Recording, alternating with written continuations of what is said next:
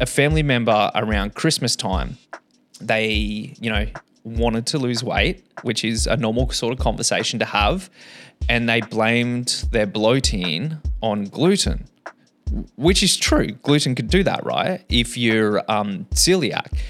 Uh, but they blamed it on gluten. So what they say was, I'm cutting out gluten dairy. That's without like blood tests and you know all, all sorts of stuff to see if that's even an issue. And I'm sure that that's a debate for itself. Within the hour of us having this conversation, they had pizza and a beer. and so, so some people might know, or they might have a very, very simple knowledge, but whether people execute is another thing. What's up, guys? We are back on the Sevo show with Brendan McCormack. But before we start the show, we got a big shout out to Hunt and Brew again, the coffee that has no ingredients in it other than coffee and milk, no added sugar. That's it. So if you're diabetic, this one's for you. And if you're not a diabetic, this one's for you. Smoking kills. Thanks, Eddie. Maradona. Cabinet Noir. Good threads. Good shirts. Good thanks. Now onto the show. Brendan McCormack. How you doing, dude? Yeah. Oh, can I tell you a story about Eddie? Go on, son. Is this going to go straight from the ad to the podcast? Yeah. Awesome. So he, I, I saw him the other day. I was at the beach. Yes. Yeah, and Sorrento? was walking along. Nah, I I'm North Beach, and so I was like Mettam's Mettam's pool, and he's just strutting along the beach, getting a tan. Yeah. yeah, he's always hanging out there. Was he? Was his phone out? I don't think so. I, I don't think so. I've, I've seen him a couple of times, Yeah. and I don't know if he knows me, but I'm sure he does. But it's one of those Instagram things where it's Yeah. like, oh, should we go and say g'day? So next time, hopefully he sees this. Next time I'll be like, hey Eddie, how you doing? Well, just break the ice. Say we were talking about you on Sev's podcast. We're like, well. really? Oh my Smoking God. kills, bro. That's it. Which That's leads it. in uh, to fitness. Yeah, that's it. So uh, about Brendo, Brendo's been everywhere, and he's he loves the microphone. Uh, MC of uh, many events, including CrossFits all over the country, and um, serial entrepreneur, father, husband, and uh, doesn't like hair. Um, but uh, to to, to extend the, f- the story further, he's been on the, the podcast before years ago when it was in my uh, lounge room, and we met for the first time, talked shit, and uh, nothing's changed. Um, so, what has happened in the last kind of couple of years? So I think when we caught up, that's when I was doing Fitify, which was a dating app for fitness people. Um, which it started off as a joke, literally, uh, you know, through Instagram stories and people wanting uh, wanting to find dates. And I was like, man, fit people want to date other fit people, and you know, they don't have a good experience on Tinder and Bumble. And um, so that's what started Fitify. And then that was like a whole startup journey of itself. Um, and just before I had Evie, who's our baby, uh, or little dim sum, um, I sold my shares, uh, sold, my, sold, my, sold my shares from Fitify. Um, was pretty much a stay-at-home dad for three months when I went through this weird little post-business depression of you know you've cashed a check, you've kind of completed the goal, and then it's like man I I, I don't know what I'm going to do next, and um, so yeah, I, I literally didn't do anything. I got some really good advice because I felt compelled, like I had to do something. And someone's like, "Hey man, like why don't you just not do anything for a few months and just enjoy being a dad?" And like I had hadn't thought of it like that, and I was like, "Oh yeah, so simple, duh." So literally did nothing for three months.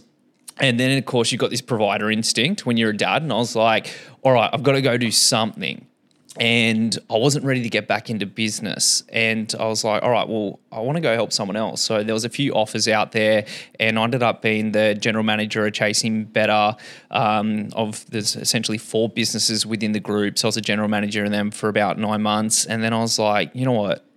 There's unfinished business that I wanted to do with Perth Fit Fam.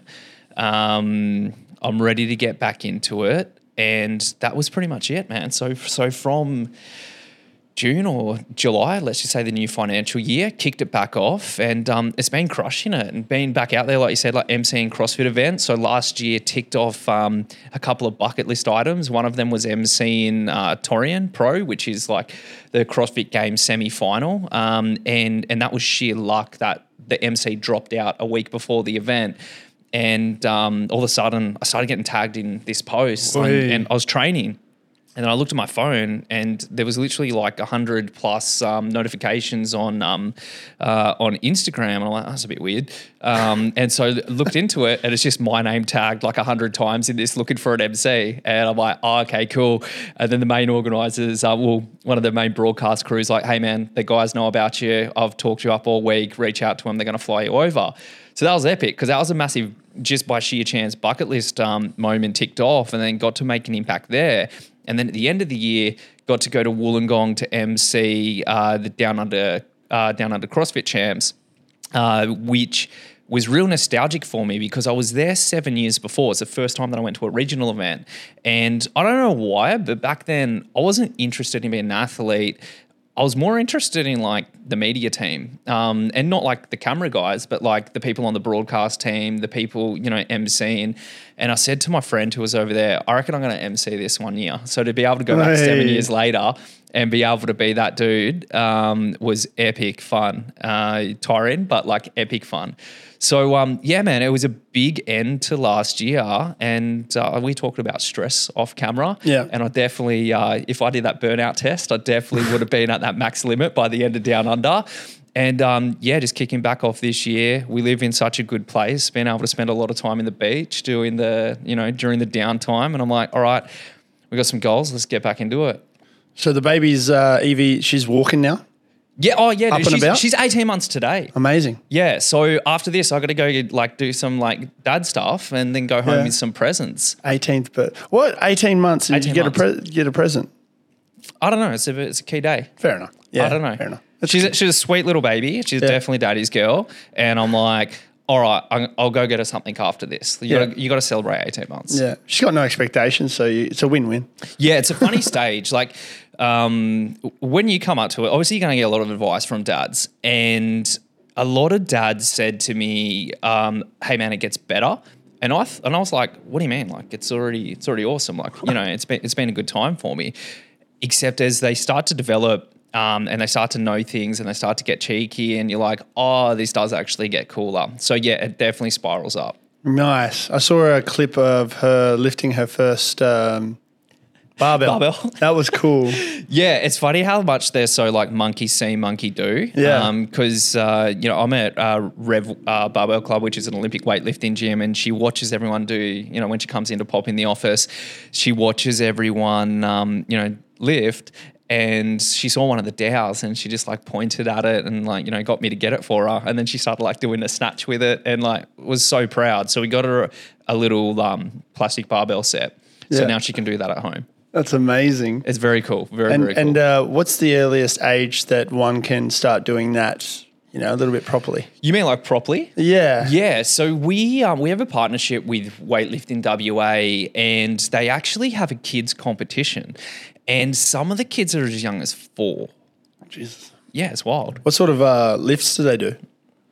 Oh, it's probably a two kilo bar and maybe like I don't know, let's just say two point five kilo weights. Yeah. I think it's just more the experience of being amongst it with everyone else and um, uh, just being on a platform to be able to perform. But yeah, uh, Evie, I was going to say squid. I'm probably going to go between squid, dim sum, and Evie. Yeah. Um, yeah. So she's definitely going to do something like that for sure. That's awesome. That's Yeah. awesome. I see uh, Corey uh, Corey Green from Athletic Institute. He's he's got the uh, he's got the the young ones from uh, I think as young as eight Mm. um, coming into the gym. Sorry if I got it wrong. Um, and yeah, they're killing it over there. I think it's the best. Like, and I'm sure like we'll delve into it and you know chat more into it. But it's it is it's like that monkey see, monkey do. So I, I go through a lot of industry insights. Um, and to look at like just people's progression into fitness. So I grew up in the. Actually, I'll just go. I'll go into it. So Go deep, mate. context.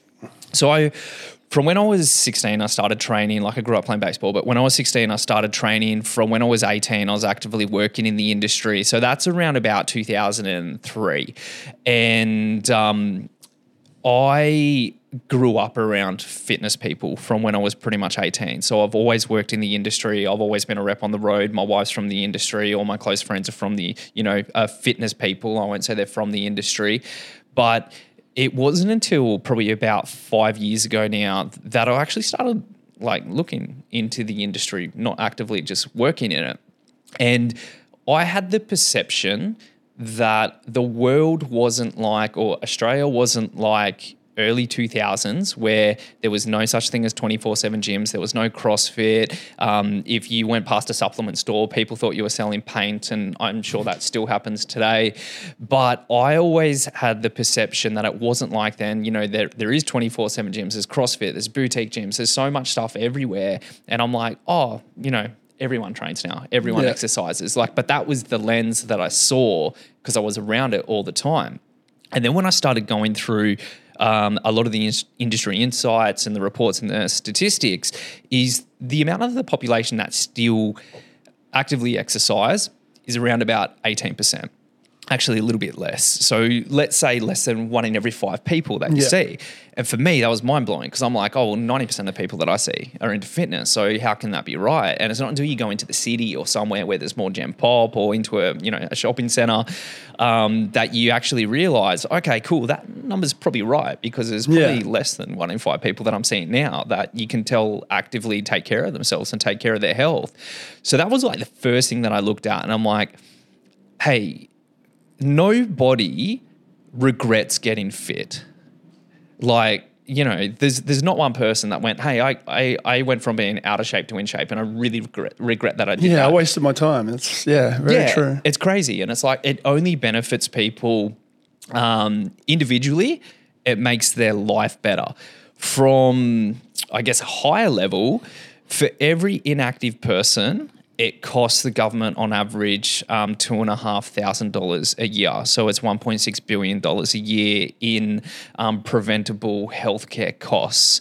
And so we're in a funny situation. Like that's that's wild. Like prevent just preventable things, um, just by people not even necessarily going to a gym, um, but being active and taking care of their health. Yeah. Um, and I'm like, that's crazy because us as an industry, we're considered the other. And what I mean by that is if you're, let's, let's say, on LinkedIn or you're doing a form and you've got to select your industry, um, it may have changed, but there's no fitness industry. There's like health and medical, which we're not under. Um, so, and we're sort of that other when you select.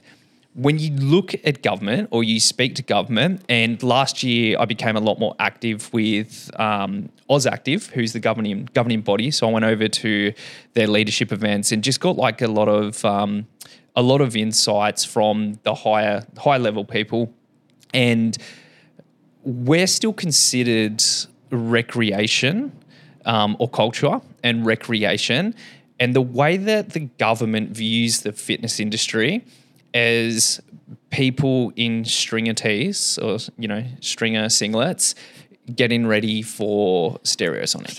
Zyzz. Yeah, exactly. The Zyzz boys. That's what they picture it is no, no, this is recreation so people can look good. And it's a younger crowd. And it's this hard task now of overcoming that and actually being looked as a serious industry that has a benefit to um, society, essentially. And that's where the push of it should really come. And of course, you're going to have your recreational and the people that want to look good, but we've got to look at it from a more health perspective as opposed to just that. I'm flexing in the mirror. Um, but there's definitely a place for that too. And I think that a lot of people do go through that. Um, so I'm not saying that that it's bad. Um, and that was a really roundabout way um, to go through the kids. So when I went through the statistics, and um, a big thing for me this year is I want to meet people who don't do fitness. Um, if you go through a startup, uh, like a lean startup process, um, your customer discovery is like the top of it. Like, you know, you think you got a problem. Okay, so I'm going to go interview people who would be in that target demographic to actually get their feedback before I start to build anything out because you got to work out, okay, well, what's the best channel or what's the best strategy to be able to solve that problem? And it could be something completely different. And I don't think that we do that. Like, we're not communicating to people who aren't fit, not actually finding out those reasons of why they don't do it. Now, going back to the kids finally, um, 50% of people that did fitness uh, or that do fitness uh, grew up playing sport. And so sport had like a massive pull through effect of, okay, well, being active is a part of their lifestyle from such a young age that it's very easy to translate uh, that into taking care of your health as you move into a later age. So there's going to be so many different target demographics, and whether you're looking at FIFO, whether you're looking at an older population, you know, whether you're looking at, you know, my sort of age, and then, you know, younger people who are probably more interested in the stereosonic sort of vibe.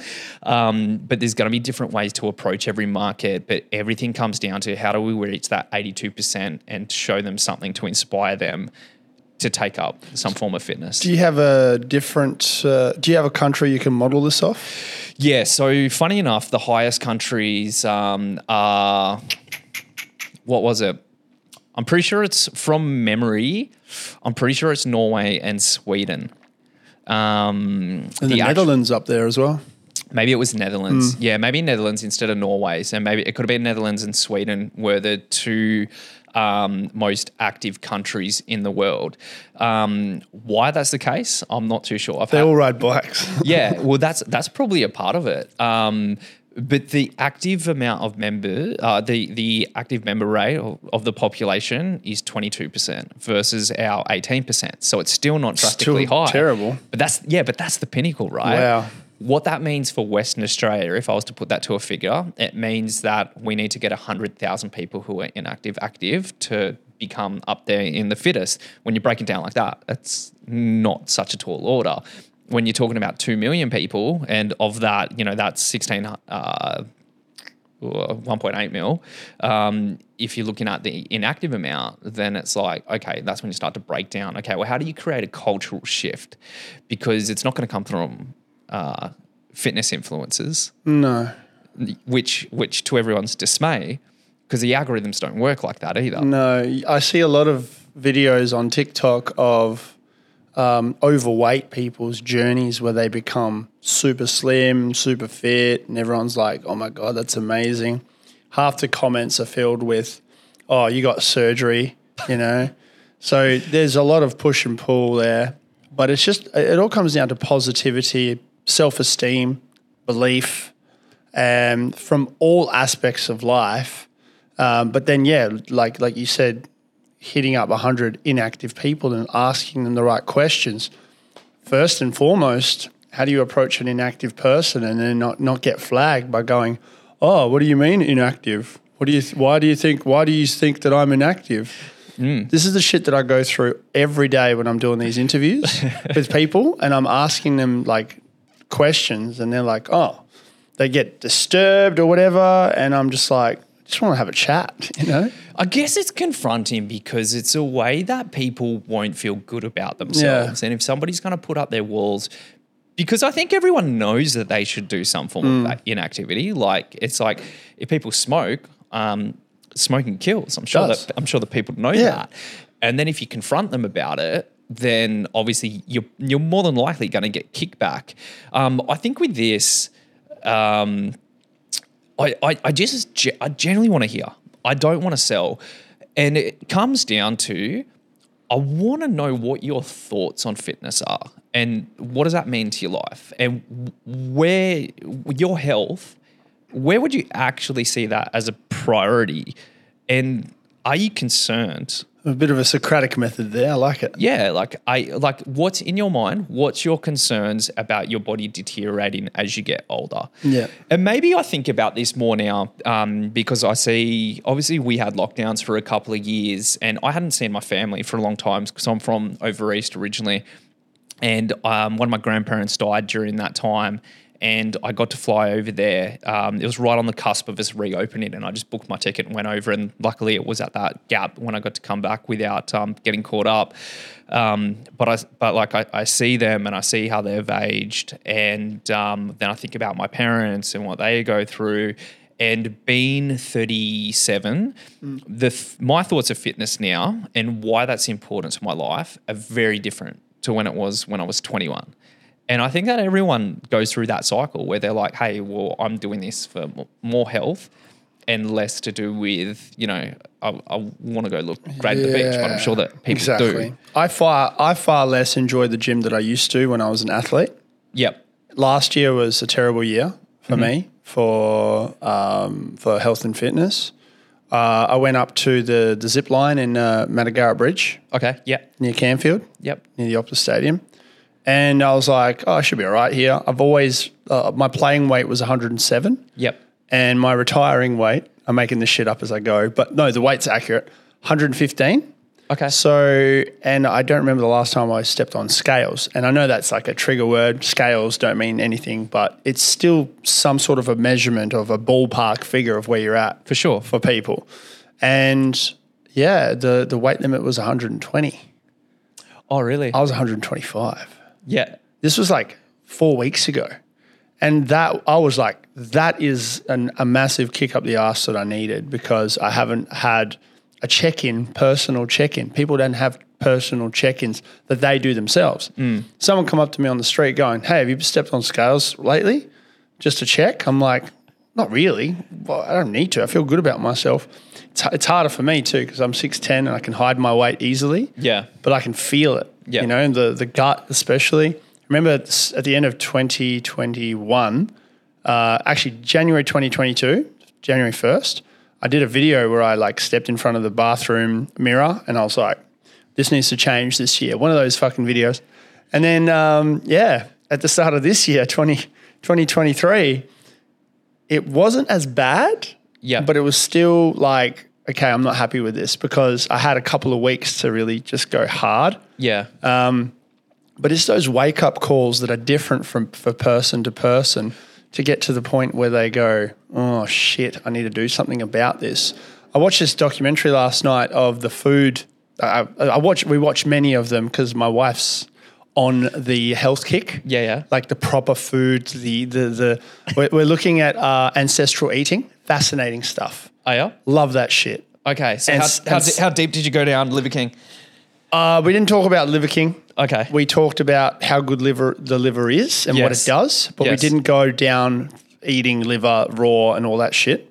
Um, we talked about all the vitamins and what they do. Mm-hmm.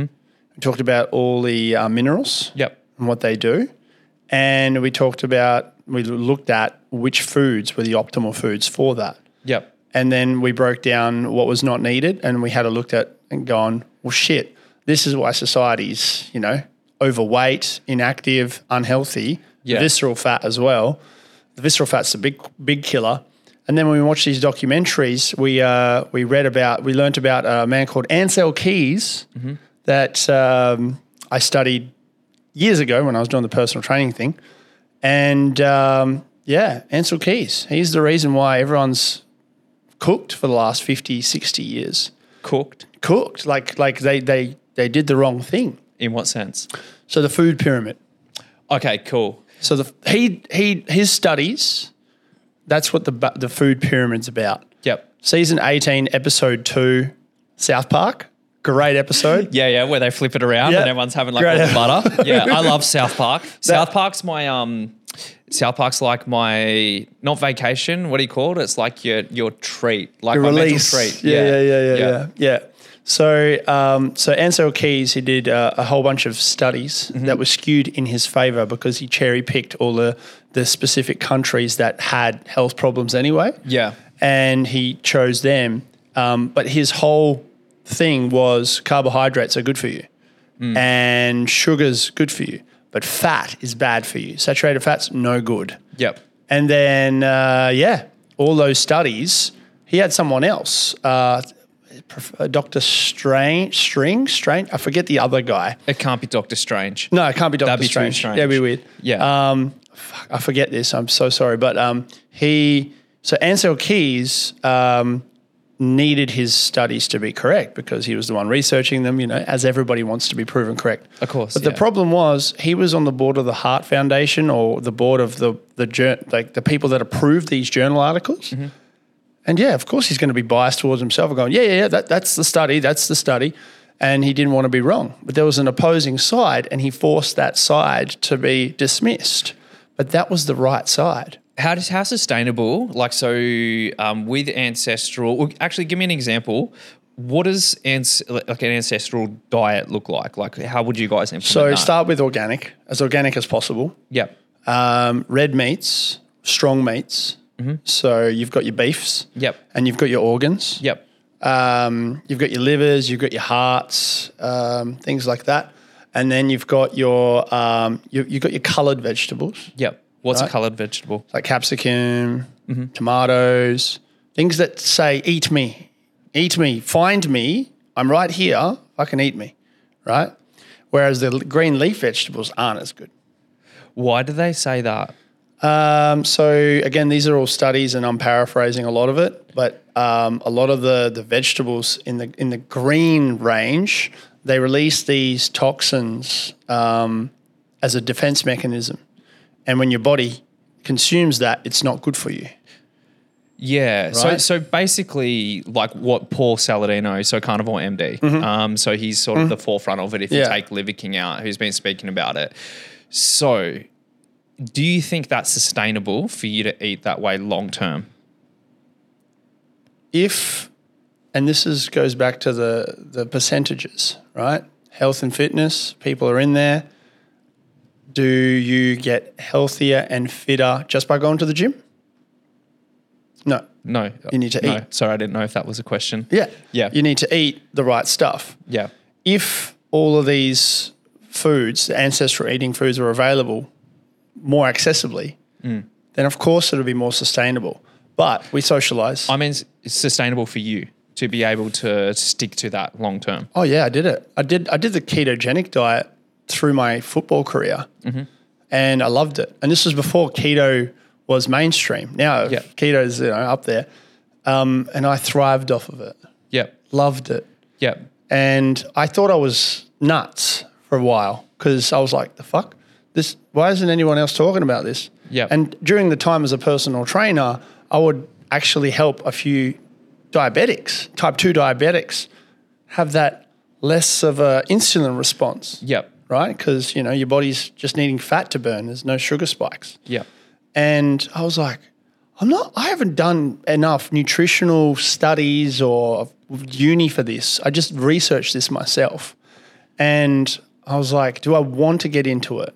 Mm. And I was close, but then I realized it's going to take a lot more than just saying to people, get on the keto diet. Mm. There's a lot of a psychological thing. Going back to asking people, why do you think, you know, w- what does fitness mean to you?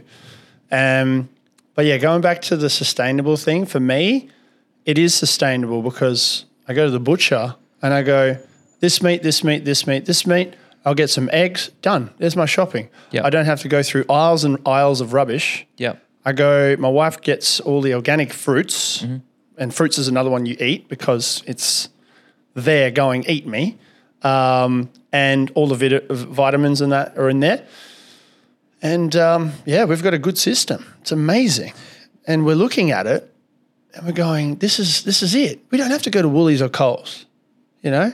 And I, I, I always used to say this to my clients um, when I was a PT about about I just gen, generic general advice about nutrition. When you go into the uh, supermarket, they get you to go through the aisles 1st mm-hmm. you know, so you can shop for everything and stuff. And they they get you to the freezer uh, cold food section at the end naturally because you don't want it to spoil in case you take hours. And then the vegetable stuff is on all on one side. Mm. Realistically, you turn the other way and do it in reverse. Go straight to the fruits, veg, cold aisle where all the meats are, mm. and then do a U turn, go out the door. You're done. You don't need all the other shit. Yeah, I've heard someone say avoid the aisles, so you essentially Yeah. just go through the circumference. Yeah.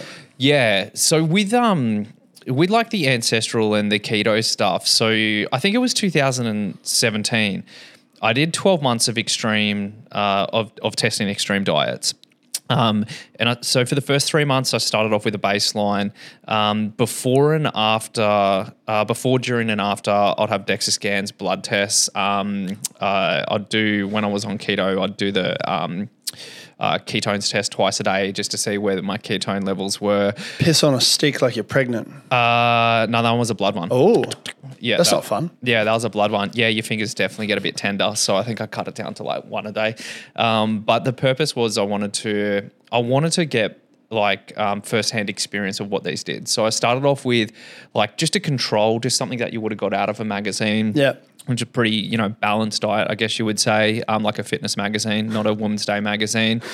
Um, so something simple. Then I did keto for three months. I did vegan for three months. Then I did if it fits your macros, quite extreme for three months. Oh where my I God. just where I just tracked everything, had you know pizza pizza or something a day that was trash, um, and the goal was to lose weight when I was in that one. Um, Headline: You wouldn't believe the results. yeah. So I when I went into it, my thoughts were, man, I'm going to find out all this great information. I'm going to, you know, whatever. I'm going to have this wealth Yeah. of knowledge.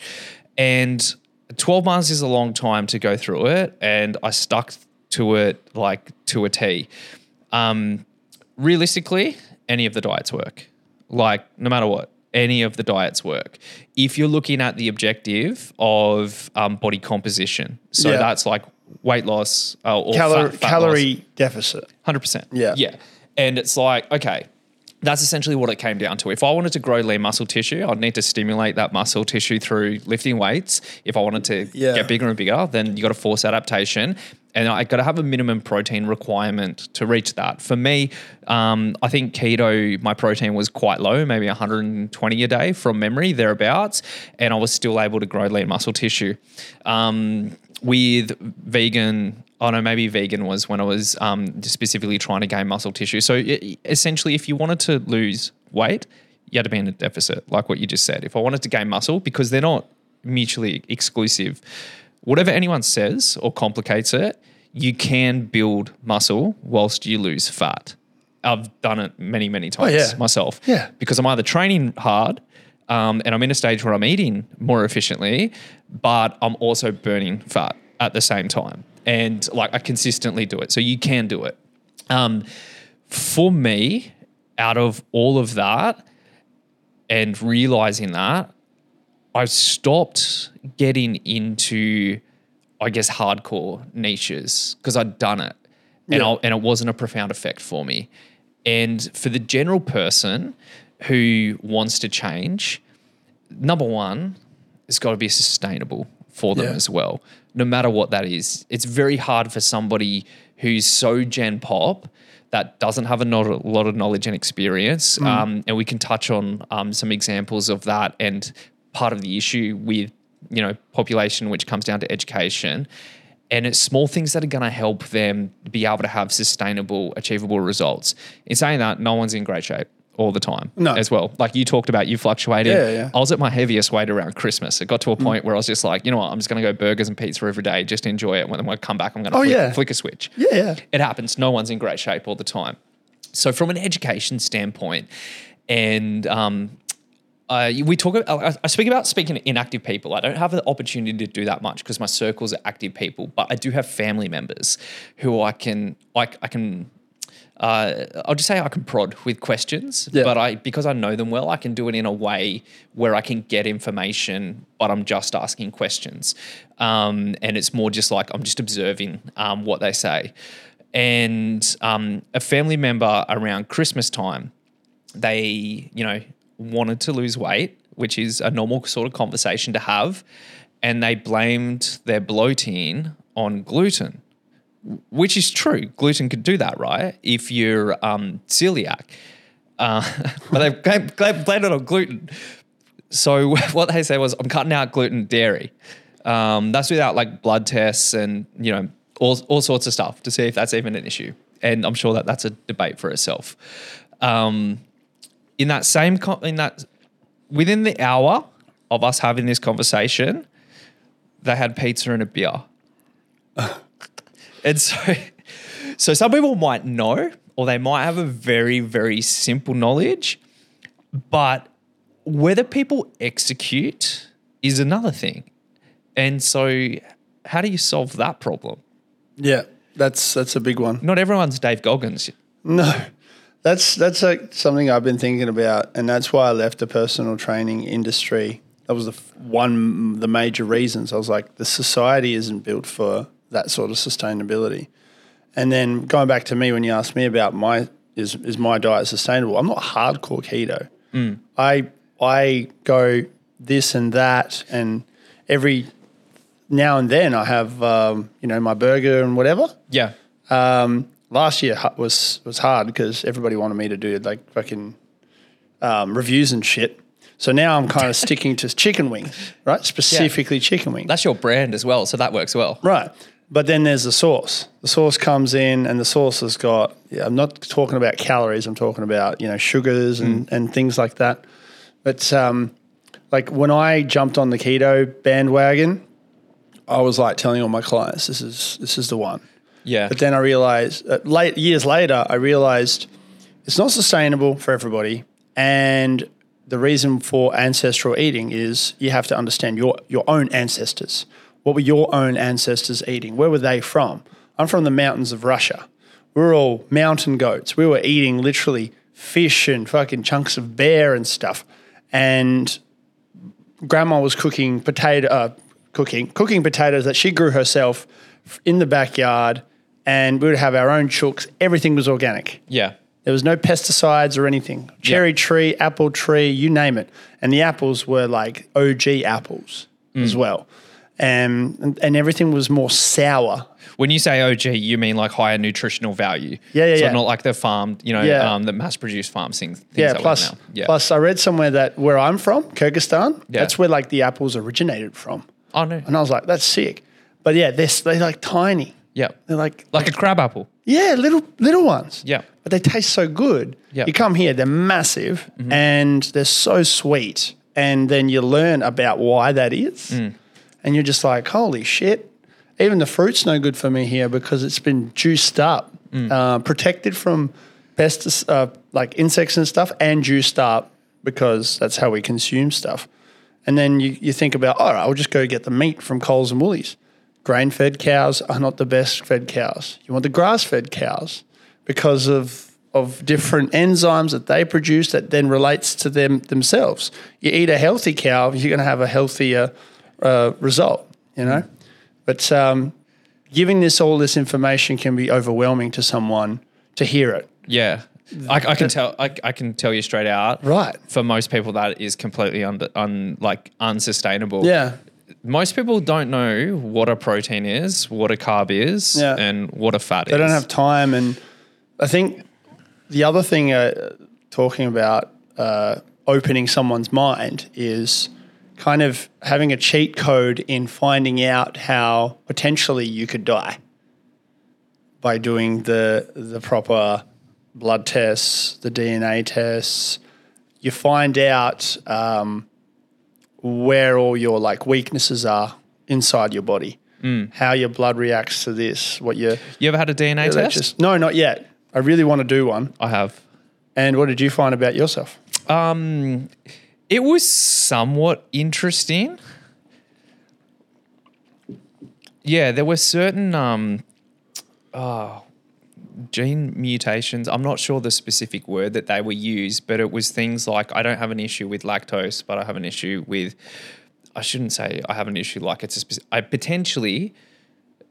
I'm fine with lactose. I have lactose intolerance, but it's the casein, which is a protein inside of um, inside of milk. That they said, okay, well, you shouldn't have that, but you should have this, um, and then gluten and all sorts of stuff. Now, Yeah. interesting enough, I went through that process, and um, then I had to go get blood tests to confirm. I got my blood test done. I went to a GP and they looked at my bloods and they're like, dude, you don't have celiac because my mum has celiac. My dad doesn't. And they're like, you don't have celiac. And I'm like, well, I got told I've got to go here. And they're like, listen, that's not how you do the test to be able to do it. I think that there's definitely some people that have, um, uh, you know, diseases or illnesses or well, celiac disease, it is a disease. Um, people that have those things, uh, lactose intolerant. My wife's lactose intolerant. Asian genetics can't have lactose, can't have alcohol, just certain things. There's definitely people that are specifically like that.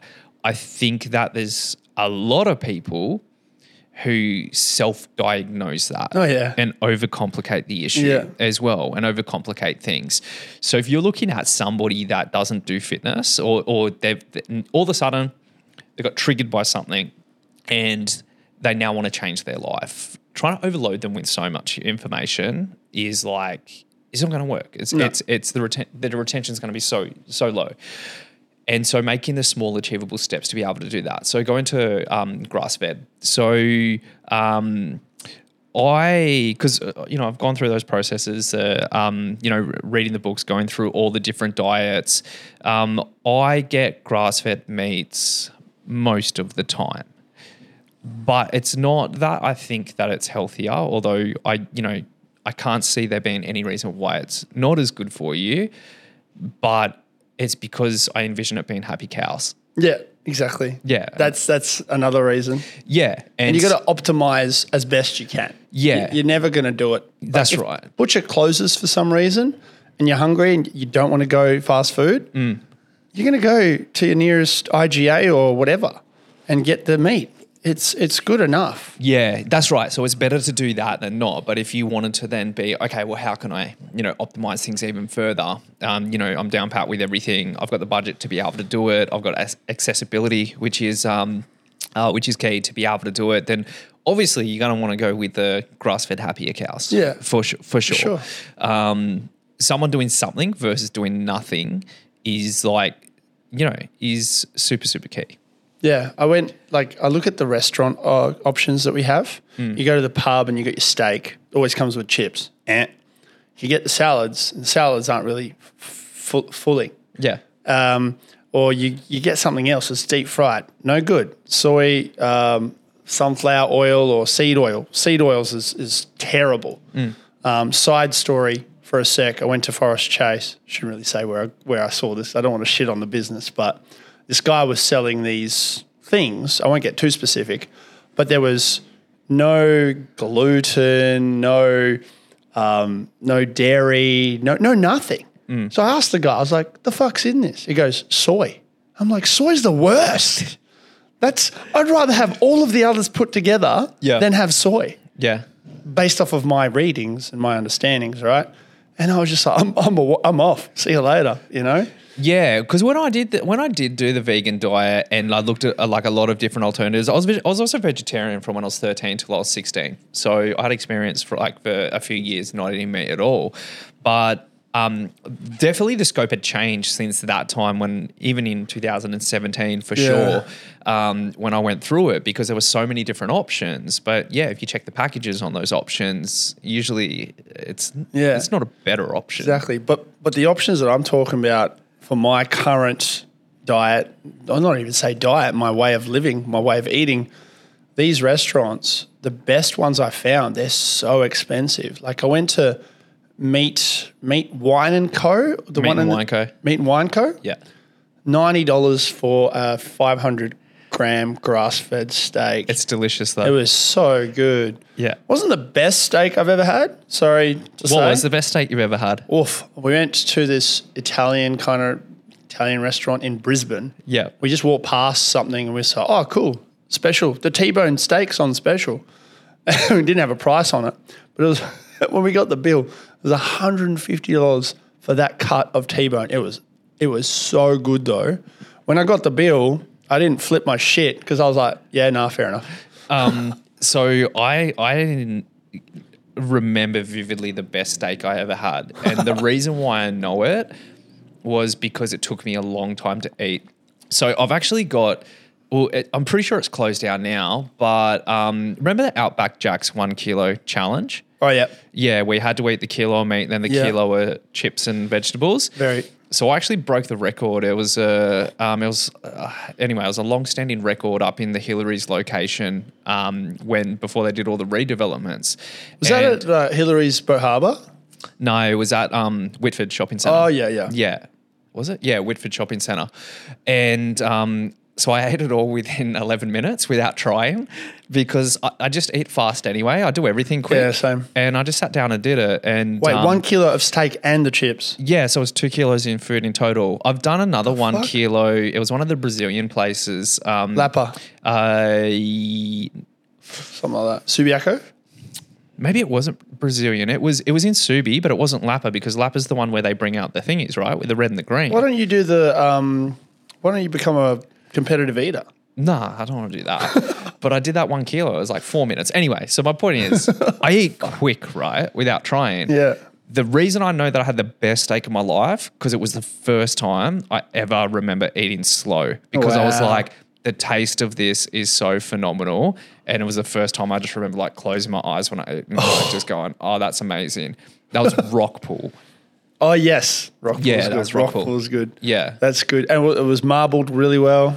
I that I don't even know. All I Oh, remember man. is just the taste was so phenomenal that it was the first time I went, oh man, this is what it feels like to eat slow. Yeah, the the, the fattiest bits for me. I love the fat bits. That yeah. I, I remember like going to uh, like like for example we did a after footy they put on a spread for us up in the club rooms Yeah. and steak was on Yeah.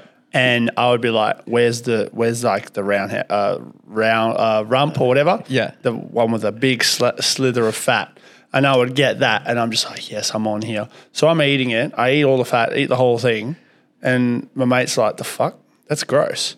And then there's like all these slithers of fats on their plates and I'm like are you gonna eat that? They're like no. I'm like can I have it? And they're like no you're not gonna eat it are you? I was like yeah.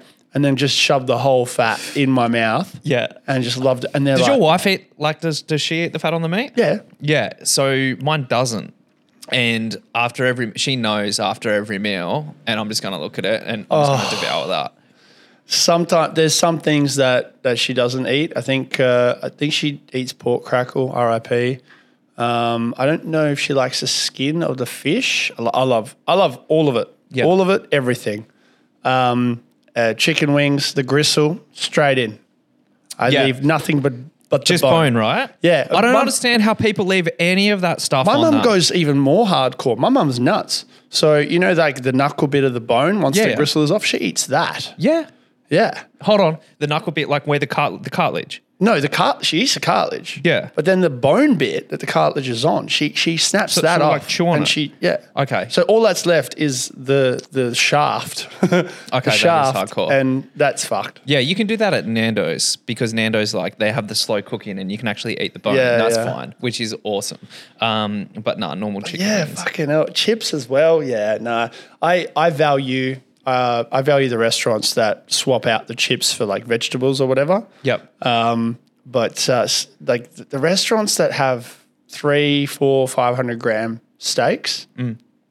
I seriously want to bring one of those mini scales with me every time I go to a restaurant because I'm like bullshit. Like if it's got bone on it, fair enough, that's fine because Yeah. they buy it with the bone as well and get weighted for that. But I'm like, that's not right. So Got to do it. My sustainability is me wanting to cook for myself. And I look forward to cooking for myself more than I have ever before now. Mm-hmm. So I get home, Bully Butchers covered me, and you know, they get content. So it's a good little thing we have. And I'm just I love the DMs that I get. They're like, Where the fuck's your like greens and shit? You're gonna die. I'm like, no. Be Yeah. right." Yeah, we're a funny machine. I don't. I think there's definitely worse things that you were doing. So we did a video. I was at an AUSactive event, and one of my things, and this sort of comes back into fitness as an industry being taken more seriously, working with the government a lot more to be able to get more of the 82% active. Um, you might be too young for this, but do you remember the Life Be In It campaign, which was a cartoon that used to run on TV from back in like 1985? Yeah, I don't remember that one. Nah, I thought so. So most people don't. Like I was a kid when it was on, and I still remember. And it was the only advertising campaign that the government actually run to inspire the population to become more active, and it worked. And they've never done it since, which is crazy. Yeah. Um, I remember jump rope for heart at schools. That was cool. yeah. So that yeah, yeah, yeah. That I re- was that was a fun one. I, I remember the name. I don't actually remember ever being there for it. Um, so that was one of the campaigns. Anyway, we are at this AUSactive event, and um, this is when a lot of industry professionals were, and we're doing the you know the Vox Pop stuff, and um, um, I was just asking them, you know, how can you make you know how can we make Australia the fittest country in the world? Yeah. And um, one guy said, one guy said, um, I wish I have a fat tax. And I knew what he meant when he said it, but I knew, you know how it's like when you edit a video and you put it out there and people are going to get like Out of the- context. Yeah, out of context, little snippet of it. And um, which is exactly what happened. But we couldn't put the full interview into the into the video. But what he said, I actually agree with. Where you talk about you don't you know have sugar, right? Um, I, I'm not a sugary. Per- I'm just not the kind of person that you know enjoys sugar. Um, you know, Yeah, I'm, I've passed that boat too. yeah, I'm not. I'm not. I'm not. A, I'm personally not a sweets person, but that's probably the biggest waste of calories that you can get. Specifically, um, uh, the soft drinks section, right? Yeah. And when he said fat tax, what he meant was why, like how you have a ta- tax on tobacco, Yes. uh, cigarettes, alcohol, these On sorts sugar. of things. Yeah. Why aren't we- items. yeah. Why Yeah. don't we have a tax on sodas? Um, it's very American, soft drinks, um, you know, and things that we know um, are high causes of health problems. Mm. And then why don't we reinvest that back into subsidies for gym memberships? Yeah. Um, and I don't know strategically how that would work, but I agree. Why wouldn't we do those things to reward people who are more physically active? Because if the government's saving two and a half thousand dollars a year for that person being active, Yeah. there's got to be a way to fund it. The issues is to be able to put something like this in play, to be able to put incent- incentives from a government level um, for people that are active. Um, yes, it will work, but it will work over a long term. And you're going to upset a lot of companies like PepsiCo, Smith's Family, like the Smith's Chips thing. All of these They sponsor kids' sports anyway. McDonald's, you know, um, McDonald's, all of them. McDon- like you know the footy footy awards. yeah, uh, at the Auskick- end when you, yeah, when yeah, you go win the go thing, get a Happy Meal. That's my thing. Like now, like I I know I, I worked with Red Rooster before, but I've moved on because now I'm like, all right, I'm going to really practice what I preach. yeah, Because if I'm an ambassador, or even if I'm helping someone market, that's not that's not me truly. But what I what I'm pissed with is McDonald's monopoly. why? Every year, McDonald's monopoly. Wasn't wasn't that a scam? uh, probably. No, there was like, a docu- there, Wasn't there a Yeah, documentary? yeah, there about it? was, there was. But like they still do it every year and whatever. But it's the it's the luring of the the chance to win. The catch is you have to buy shit to and you that you're going to consume for the chance to win something Yeah, that you know who gives a fuck. But the other one is the toys, the Happy Meal toy. Mm. Kids just want the toy. Do you have a good memory Kind of McDonald's as a kid? I do. Yeah, So here's because an 18 month old baby, right? Yeah, yeah. Like when I say, I mean like a good impression because Yeah. I played baseball growing up. Whenever you'd win the player of the game, you'd get your, you know, you'd get your thing and you'd go get McDonald's afterwards. Um, that when we used to travel to go compete in, um, uh, to go play in competitions um, in different states, you'd always have your Macca's stopovers. I really still value that stuff, and I think like there's a part of culture. it was a good Um, memory. But it's like you're not going to turn the tap off. You're not going to have a prohibition on alcohol, like people. No. you know what I mean. So, so it's not like that extent. There needs to be some education for it. Hundred percent. Yeah. So that's that's exactly where I was going to come back to. People don't understand what a calorie is. No. People don't understand what their output is. You can still eat that stuff, Yeah. and you can still get into shape. There's a there's a there's a time and a place for everything. So I'm not like you know, Saturday morning, two a.m. ruling that stuff out. Yeah, 100 percent. After New Year's, for sure. I'm, pr- I'm pretty sure that's exactly what I did. I went, you know what? I'm going to go order some McDonald's. And The burgers are better gonna- at two a.m. yeah, I'm going to get some Uber Eats because I'm not even going to go out. Um, I'm, I'm 100% certain that I did that. So it's not looking like negative on it, but it's like, okay, well, um, how do we, how, how can we um, reinvest that in? And whether that is like, you know, Yeah. state, statewide or national educate, education. I think it's the key, the key yeah. is education, by the way. I think reverse engineering why people Yeah. Keep referring it, and I've lived this, especially last year, is the convenience. Yeah. People are just too convenient. Uh, convenient. It's more of a convenience for them to just go. I'm going to go and get this made for me. I don't have to get out of my car. Mm. And now with Uber Eats, I'm just going to open up my app.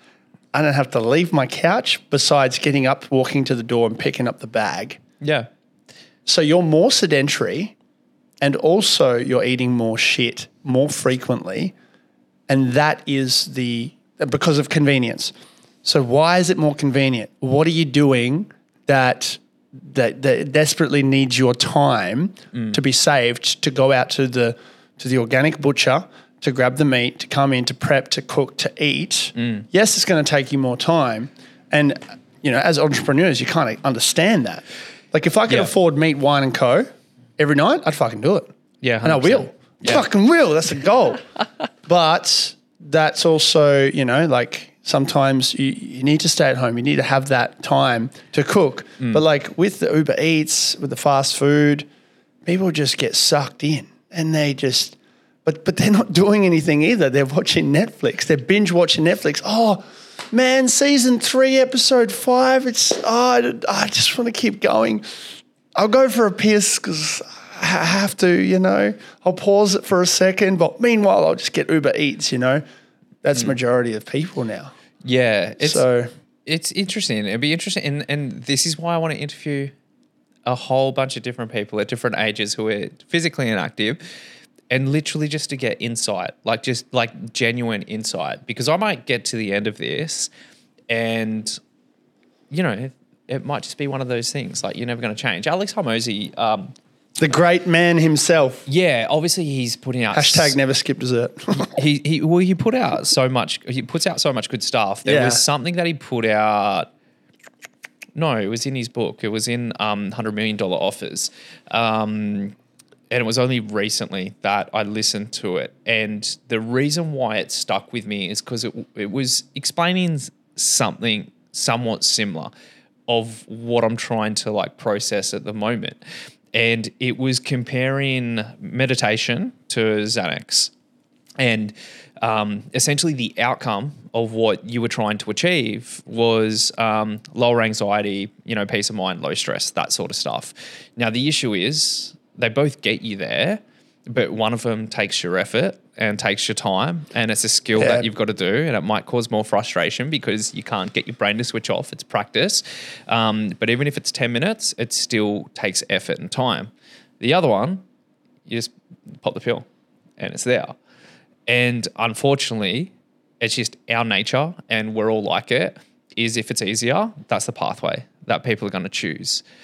So I don't think fitness and I, I don't think it's hard. I think it's enjoyable. That's me. Um, you're it's it's obviously hard and you push, but you also get a satisfaction. Like you you, you get a delayed gratification. yeah, you got to have that vision of of oh, that is the result. You get But stronger. you have to experience it. mentally, like like, Yeah. not just physically, but mentally, you get stronger. Yeah. And every time you achieve something, and whether it be something small, like you know, let's just say running on a treadmill for half an hour, which might be a big deal, but you complete it, you've got a little bit stronger Yeah. every single time, and that improves other areas of your life. So you got to gamify it. You got to gamify fitness in your world, and this is why I like Apple Watches so much. Not because I can measure my wrestling sessions with my wife, but um, but also um, I it keeps me accountable. Oh, you haven't stood up for fifty minutes. Yeah. sitting down for that long um, is cancer. And you know you haven't reached your active calories yet. Yeah. Even though calories in, calories out for me isn't my all all and be all end all, it keeps you. It has a little bit of a that that was your day. You weren't quite active that day. You have a breakdown at the end of the week, breakdown at the end of the month. I bought one of my best mates an Apple Watch because I was like, I want you to gamify this and you know do it yourself and get better with your health. And he hmm. was like, fuck yeah, let's do it. So I think that needs to happen to a lot more people. Not everybody buy an Apple Watch, but some sort of system where we're all, I don't know, like people have a fear of judgment, right? So Yeah. if, if we're all put on a pedestal, people won't like it. Hmm. But if we come in and come have an accountability buddy or whatever, and there's some monetary incentive, um, I think Samsung or another Fitbit uh, sort of thing does it, where you can actually link it to your health insurance. Oh, that's cool. And if you meet the specific things per day Yep. on your on your active activity thing, um, you get a ten percent discount. So that's really really cool. Um, and We need more of those. Yeah, well, this is going back to the AUSactive thing because they did have at the kind of the CEO, like the leaders summit. Um, that they had, um, they had um, heads of health insurance um, funds over there, and they got to explain it. So, because my thing is like, hey, well, why is it not covered under health insurance? We got all these extras. Like, you know, I've already spoken about the benefit to the government um, as far as cost wise with getting more people physically active. So they actually used to do it back up until the early 90s when they stopped it. Um, and you would get you know, X amount worth of shoes. You'd get your gym membership, um, X amount, all paid for. And I remember it back then. My mum would always have a, you know, new runners every single year as part of health insurance. Um, but the reason why they stopped it was because it wasn't in our constitution, so it wasn't actually legal for funds to um, underwrite because it can only be um, chronic diseases. Um, and it came under a certain banner where they said, well, this is actually outside of the scope based on our constitution of what we can do. Now, fast forward to where we are now, um, they still don't underwrite it, but there's current conversations to change that. Realistically, what that's going to look like is at the moment you've got your hospital cover and then you've got your extras cover Yep. will essentially be a third, which will be wellness cover, where all of these things will come under. Now, there is a way to actually, um, uh, which which nobody knows about, which is almost crazy, but it's a bit of a loophole. There is a way to be able to do it. So, um, it need you need to. Uh, it needs to be because of a chronic disease. Mental health comes under a chronic disease the number one reason why people go to the gym is for mental health. It's actually not for anything else. Now, everyone comes under mental health. They get improved mental health by being able to do it. But to be able to claim your membership or your PT uh, from a health insurance fund, number one, the gym, uh, if they're paying for a membership, or the trainer, if they're paying for sessions, need to be um, registered with the governing body, which is well AUSactive. They Yeah, need to be oh, registered yeah. by, um, and then they can get registered by HICAPS, but Hmm. they need AUSactive to be able to do that. Um, then they need to get a referral from a practitioner. A practitioner can be Yeah. a GP, can be a chiro, can be a physio. So the easiest loophole for this, if anyone wants people to train for free, is if you've got a physio friend, they can refer people and they can, but it needs to be prescribed. I my prescription is that you do um, a minimum of three group sessions a week to improve your mental health. That's your prescription. That then goes to the trainer or it goes to the gym, and then they can claim up up to I think five hundred dollars a year. Wow. So nobody nobody knows that that yet, but I mean, five is a start. Five hundred is a start, but Yeah. how much is a group session worth? Yeah, well, that's right, Yeah. and then that that probably works out to be two and a half grand a year. But Yeah. it's um, you know, if you're looking on average at fifty dollars a week, which is actually it's probably 60 65 dollars a week now if you're looking at that sort of that sort of training environment so close to three grand Yeah. so there is a way to do it whether there's enough to that be able to do it again that's man I've been, this is my 20th year in the industry I only just found that out like you know October last year so let's say four months ago did you just sit down and go? Hmm. When did I start? when did I start in the industry You started at eighteen. yeah I'm 38 this year Yeah. Makes yeah, sense. 20 Quick- years. Quick That's easy. Yeah. Yeah. quick math. um, um, yeah, so that's like just an insight that nobody knows about, and that's like a, just a little bit of education within the within the industry, which is essentially just to improve things. Which summarizes, I guess, w- what's my goal like from a selfish I, I guess my selfish goal because i love perth and i love the industry and i've grown up in it um, i just want to see perth be known as the fittest city in the world and essentially That's a great getting goal. more people active That's a great goal. Yeah. That's an awesome goal. So one one hypothetical question. What is something that if you could unlock it for everybody to see personally for themselves, like a heads up display, they can see it in front of them. What's a stat that they would be able to see about their health to that you reckon would warrant them to go, oh shit. oh well, the easiest one's body fat Body fat? yeah What about life expectancy? Yeah, Oh, I thought you meant things that are readily available. I, I guess that somewhat is. Like I know Dana White, the UFC president, got that done. Yeah, with 10 Grant- years they gave him. Yeah, yeah. I think it was like 10 point, 10.3 years, and it just shocked him. That's what I mean. Like that's that's that's the sort of test that I would say. Hmm. If would you want to take it? And that's a question you could potentially ask. Would you would you take this test if it told you approximately your lifespan between now and your inevitable demise? Yeah, well, I heard when he did it, and then I thought about it, and I was like, oh, do I want to do that? Um, yeah, I would. Like now, I would. Um, maybe if I was a bit older, it would shock me more. Um, you know what? that that is probably something for the general for the general population that doesn't do anything. That's probably one thing where it would be real enough for someone to go, um, "Fuck!" Like, I've got to make a change. We, Yeah. and, and I mean, Dana White's obviously around fit people all the time. I mean, he's around professional athletes his whole life, but um, But how many people do you it reckon? was enough for him. But how many people do you reckon will take action consistently? Because you see those people that get uh, diagnosed with cancer, especially Yeah. lung cancer or, or, or whatever, and they keep, keep smoking. Yeah. Um, you know that you know what the um, active member rate in a gym roughly is? Is it like less than ten percent or something crazy like that? No, no, no, it's higher than that. Oh, okay. But yeah, probably between. And by the way, this is a big box gym. Um, it's probably between twenty to thirty percent. Then you have the issue of how do you actually define what an active member is? So an active member could be one times a month. Um, the government guidelines for activity is 150 minutes per week. Um, so, so 30 minutes. Setting so the bar days. low. Yeah, but activity doesn't mean activity is very loose. Activity is walking to the bus stop. Is that so that is that so Australia doesn't rank lower?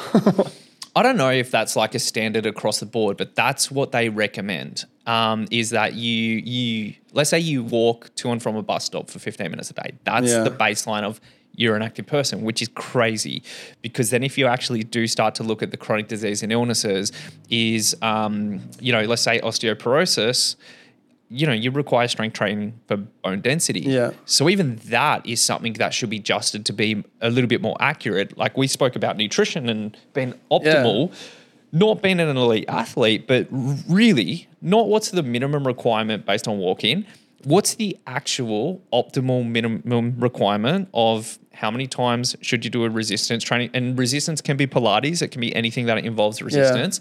But to do some form of resistance and some form of cardiovascular, and what's the intensity of that for a minimum person? Realistically, that should be the benchmark.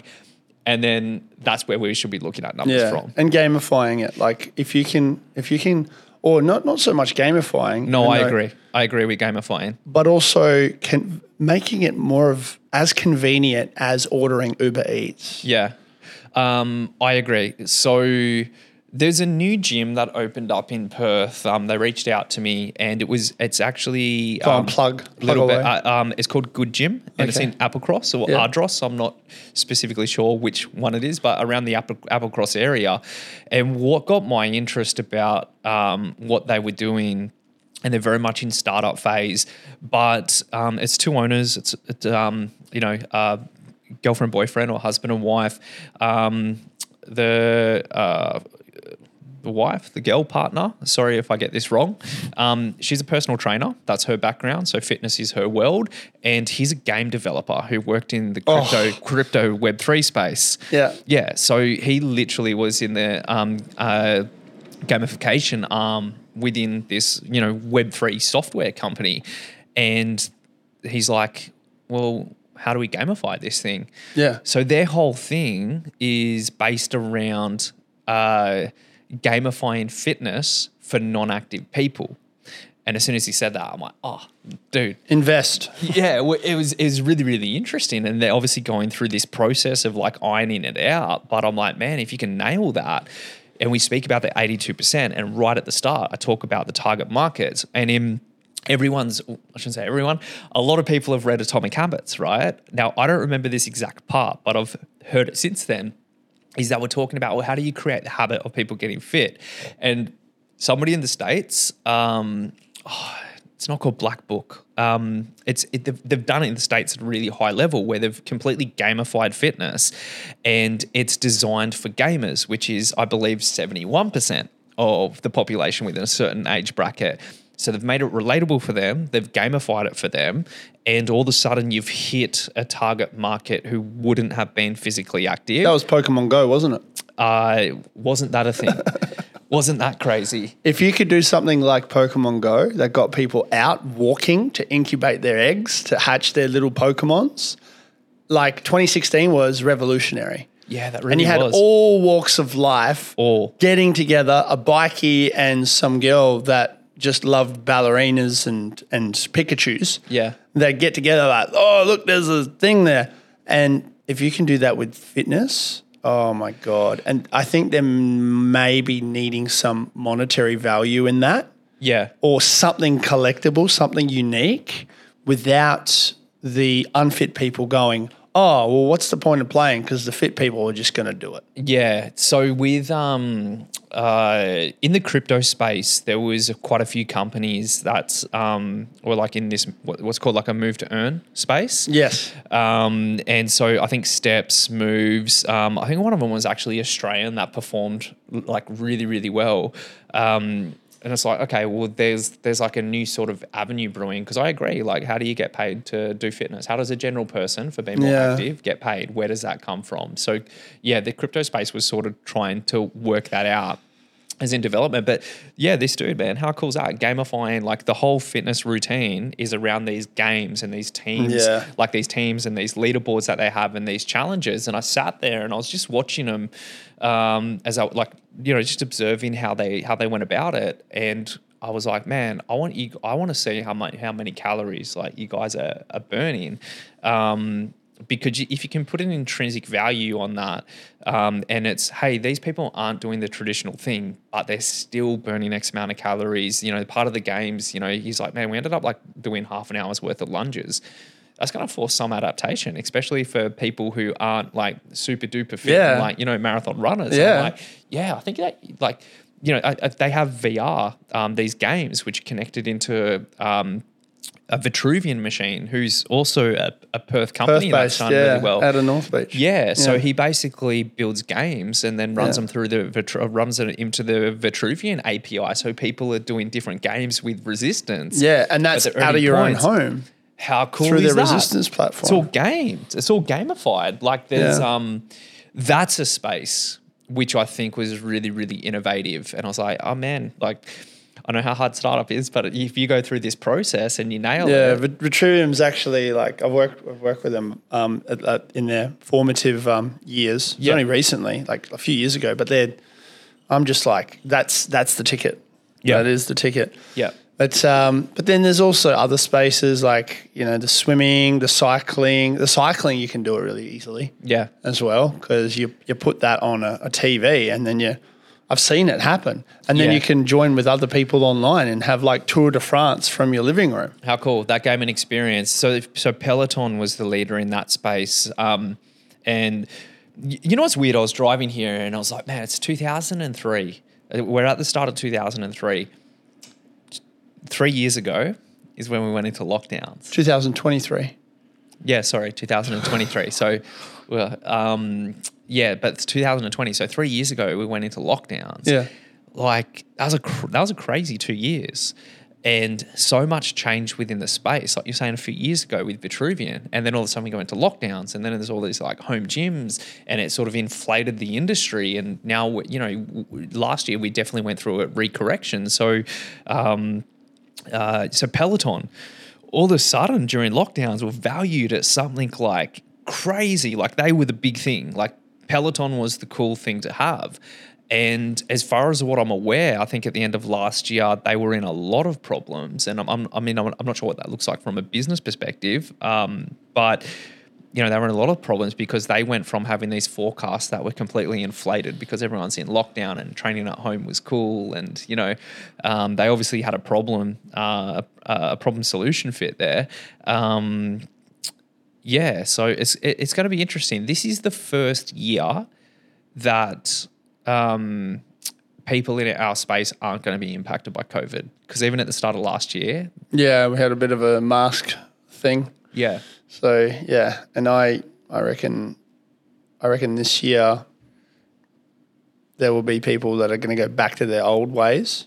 They have already, and there's others that have made use of that lockdown and, and using that momentum and, and and and experience something that only athletes, young athletes, would have experienced because they grew up with sport.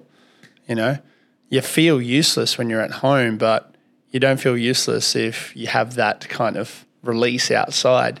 Just because you can order Uber Eats every day doesn't mean you should. I had a completely different experience. Um, when it all happened, I, I like to set myself challenges outside of the box. Mm. So when all of that happened, I'm like, I'm just going to get a 24 kilo kettlebell and I'm going to, like, because we didn't know how long we're going to be in lockdown. I'm like, I'm just going to train every day at home Yeah. and I'm going to end up more fitter than what I was when I went in. And that was my challenge, and I did. And some people, you know, would have just fallen off. And I think that's just like that mental fortitude of, um, you know, of okay, well, how do I how do I face adversity?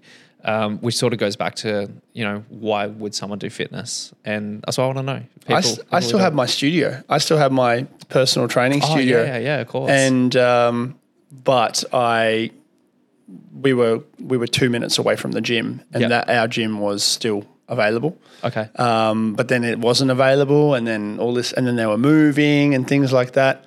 And um, yeah, I made a bit of bank with all the equipment that I had. Oh, wasn't it wild? Holy shit! yeah, it, that was that was the craziest time. If anyone had steel and equipment, like man, I had kettlebells, dumbbells. I had a whole squat rack. So there was gym owners that I knew that wanted to stop and then Mm. the lockdowns happened and then that was their green light and they sold and you know probably had leases on equipments and debts and whatnot and they sold their equipment for um, um, obviously a high price Yeah. and ended up in a better situation than what they were in beforehand. It was like, Yeah. hey man, good exit strategy. I Yeah. did. I did mine uh, probably a couple of weeks too early, and I didn't assess the situation, and a, a little bit of regret, even though I got rid of everything. Mm. But I remember because I did it all on Facebook Marketplace, and I just wish that Facebook Marketplace had a bidding option. Yeah. Can you imagine a bidding option on Facebook Marketplace? Oh my God, it piss a lot of people off because there'd be people out there who would just take the piss anyway. Yeah, But if, if I did it during that time, I would have made probably five, six times the amount. I remember I had um, a lady who was like, I'll get you a whole collection of dumbbells. I'll come pick it up right now. I'm like, yep, sick. And then uh, like a minute later, another lady was like, I, I want to pick them up. Have you sold them? yet?" I was like, I just sold them. She's like, I'll give you $100 more. And I'm like, fuck. Did the original lady come pick it up? Yeah, unfortunately. did? But you know, I yeah. What do you think the number one reason people use Facebook now is? I was asking myself this last night because I sold something on Marketplace. Ah, that is a great question. My wife's obsessed with Facebook Marketplace. Every half hour, um, she tells me about a new table that's available, and I'm just like, I don't know. Um, I don't use it. I deleted Facebook. I, I delete. I deleted Facebook off my phone. Yeah. I'm one of those people. I've still got Facebook. I just deleted it off my phone, but um, I think it's because it's local and the, the name of the person is attached. You've got that kind of validity about it, Yeah. even though people ghost all the time. Gumtree's a little bit more sus. eBay's a little bit feels a little bit more international, a little bit more. That became real sketch. marketplacey. Hey, before it was like I'm just going to put something up, let it auction, and you know, Yeah. you know, get some more. I can set my Yeah, price. yeah. And eBay's got heaps of fees where Facebook doesn't have any fees. Yeah, my first my first business was on eBay. Yeah. my first I, I should say my first entrepreneurial adventure so um, it's 2006 i moved to perth and i had um, just discovered alibaba um, which most people would know about now and Alibaba, AliExpress, Wish, yeah heaps of them. so i used to order uh, this is back when there was um, ipod uh, yeah ipod generation 2s Yeah. and I was learning about ordering stuff from China and getting stuff manufactured in China back then. And I saw um, iPods. I keep going to say AirPods, so iPods is such a weird thing to say now. And I'm like, oh man, I can order iPods for like $55 USD and then land them, and they're selling for like 180. Oh, easy. So I ended Oh, up ordering no. a whole bunch of them and then chucked them on eBay. Oh, no. and just started bidding, made bank, realized that they were counterfeit. It sold through them, and I was like, "Yeah, I should probably shut this operation down." You're hey. the you're the guy. yeah, I'm probably was you. Yeah, I'm probably the dude. Fucking owe me. Nah. That was a whole bunch of I us. did I did similar with uh, Gumtree. Yeah, So uh, guy, same sort of shit.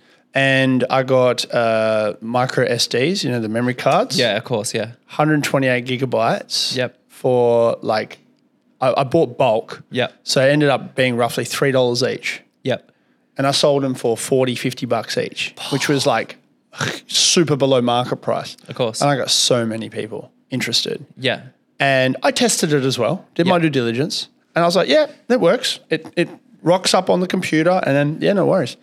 And then yeah, um, because it was Gumtree, I had people come over and cash in hand and Yeah. find out where I live and, Of course. and everything. And then a week later, one of them was like, "Hey man, um, just uploaded some stuff on my uh, on my SD card and uh, micro SD, and um, yeah, it went corrupt. What the fuck? Can Yeah. I have my money back?" And I'm like, "Yeah, okay. How much did you put on there?" He goes, a "Few gig," and just like shit itself. And I'm like, "Fuck, okay."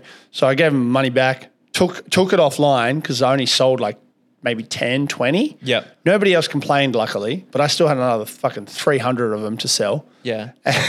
and um, yeah, I tested it out. And after you put, upload uh, two gigabytes over the over that, it Yeah. shits itself. So what they did was they virtually somehow cor- like tinkered with the with the numbers like, that you see. Yeah. And uh, they edited the and pretended it was 128. It was really two gigabytes. So I felt instantly bad because I was like, imagine someone's photos of a trip at the start, or even like grandkids, or you know, and all these photos are saved, and then all of a sudden one extra photo is uploaded, bang, all gone, deleted, corrupt, can't get it back. You ever I'm lost a camera? Fuck that. Hey, You ever lost a camera? never, ever, ever. One of your weddings? Would never, ever. I back it all up. I've had one time Yeah. where I lost the SD card because I put it in my pocket Yes. for some dumb reason, and it was in the same pocket as my phone. And I was up and about at a convention doing something else, and I was taking photos. Yep. And I must have taken my phone out, and it would have like stuck to the phone and then slipped out. And I had not backed up uh, a lady's fiftieth. That was the only time. And holy shit, you only need to happen once. Yeah, man. So I, I was at a wedding um, end of Oh, last year, no. And I never take out my camera. So I had an A7 III, um, and I, I just never used it. Like Yeah. you know, other people do the creative for um, Perth Fit Fam, and it's best if I don't. So. I was like, you know what? I'm going to a wedding. I want some nice photos with my wife. Um, I'll take the good camera. I'll get some snaps and whatnot. Anyway, so got in the Uber on the way home, and then as soon as I like walked in the door, I went, "Oh shit, my camera!" So you know, you can contact the driver Mm. and stuff. And um, anyway, they didn't get back to me, so I'm like looking for this camera, and uh, yeah, it turns out I lost uh, four grand's worth of um, camera Uber stuff. guy the, one- kept the it? one, the yeah, yeah, apparently the one time the, or, the, or someone someone scored it. So if anyone's listening to this, and you found an A7 III uh, in an Uber. Hit your boy up, give it back. Jesus, Jesus. So, what's the ultimate goal for for you personally for this year? for me personally this year. So, oh, the ultimate goal. I'll go through small goals. So every year, I've every year I've usually done different challenges, and whether that was the twelve months of extreme dieting, which was my challenge or my project for the year, um, and then something as simple as because. For those listening and not watching, um, I'm I'm quite bald. Yeah. And I wore a hat for about seven years, and I was like, you know what? I'm gonna not wear a hat. I don't want to be that 40 year old dude rocking up with a Yankees hat in a you know in a meeting. So one of my challenges was not to wear a hat, and um, it turns out that was actually quite a hard challenge because when the new year turned around, I was real reluctant to take this thing off, and now I quite own being um, bald. Um, so that was like one challenge. So this year, I wasn't sure um, from the personal side of the challenges, and it wasn't until New Year's Day where I was like, okay, I know what's in my mind, like what's on my heart of what I want to do. Um, one um, important thing is to interview at least 100 inactive people. Good. Um, I want to find more about people who don't um, do fitness to be able to empathize with that. Yeah. Um, and just be able to understand. Um, and that's essentially it for that one. The other one is I used to be a lot more involved in the in the um, broader fitness industry. I was very active on the road. And I've definitely been in my box for the past couple of years. And I just want to go out and see more people. So that's part of it. Literally just to connect and just, I don't know, just just find out people. One of my things are I, I literally just love finding out about people and just asking them questions. And um, it's probably why you like doing podcasting and stuff as well. Oh yeah, I get to learn heaps of stuff. you just literally get to chat with people. Yeah. and it's like just find out. And like i think that gives you you know it just gives you more insights as well. And so they were my two things um, on on that side of it. Um, obviously with perth fit fam we really ramped things up and like took it off i uh, took uh, you know uh, took it out of the cooler. And um, midway through the year had a really big year. We spoke about like Torian. Um, uh, you know, we brought on a team, and um, so I just really want to drill down. And for us as an organization, obviously we you know we work as an agency. We help brands. Same as you. We help brands with um, content um, and marketing. Um, but how many Western Australians as a brand can we reach to inspire more of them to go, hey man, I saw that and that's cool and I want to try that. Whether that be, uh, you know, all the niches, whether it be a powerlifting, a bodybuilding, a CrossFit, a strongman, a Pilates, a yoga, a run club, you know, everything that we're involved in. Now, the key metric is how many inactive people do we inspire to become active? Um, that's one thing which I really changed when we got it kicked off this time and going through, you know, building an app and the technology and the data analytics of that. I was like, okay, how do we actually track this? Um, and when we revamped it uh, from a website standpoint, that was my key thing. How many people um, can we inspire to click that inquiry button for a gym, which doesn't really benefit us, but that for me shows that we're making an impact. So I don't know, can we get 100,000 Western Australians to take up some form of activity, health or fitness? That'd be awesome. That'd be amazing. One final outro for yourself, uh, for anyone out there looking to get fit. What's your advice for them? Um, To get active. if somebody is looking to get active, um, and let's assume that actually, let's not assume that it's just going into a gym. Number one, I would find something that appeals to you. We talk, we talked about is it sustainable um, with nutrition? Is it sustainable with training? Is it something that you can do? And is it something that like you know tickles your pickle? Do you go, hey, I'm nervous, but that looks cool and I want to do it? That would be my first thing. The other thing outside of that would be make sure, and it's and it's also something that we spoke about, which was accountability. Make sure that if you don't know what you're doing, you invest in either a coach, a trainer, group fitness classes, something that is going to guide you through the process and also give you community. Because number one, you got to start, you got to do it. Number two, you got to know how to do it. And then number three, you got to consistently do it. So those take care of all of those threes. And then just have fun. 100%. 100%. Well, uh, hopefully everybody got a, a lot of value from uh, Brendo. And um, we can find Brendo on at Perth Fit Fam.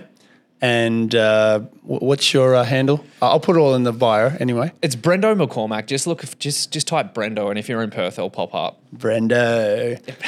and um, such a mad dog. Yeah, and uh, no, look, looking forward to seeing what you do. You're doing great things already, and um, yeah, inspiring the youth as well as the olders, oldies. Um, get that hundred k uh, worth of people to to push that button to to get active. Uh, for everybody at home, if you have any questions, you know the drill. You can ask a question, bit of feedback on the Spotify section. Otherwise, comments in the uh, YouTube section uh, or both. Let me know. The more, the better. And uh, I'll see you on the next episode. Thanks for coming in, Brenda. Pleasure. Good. Thanks.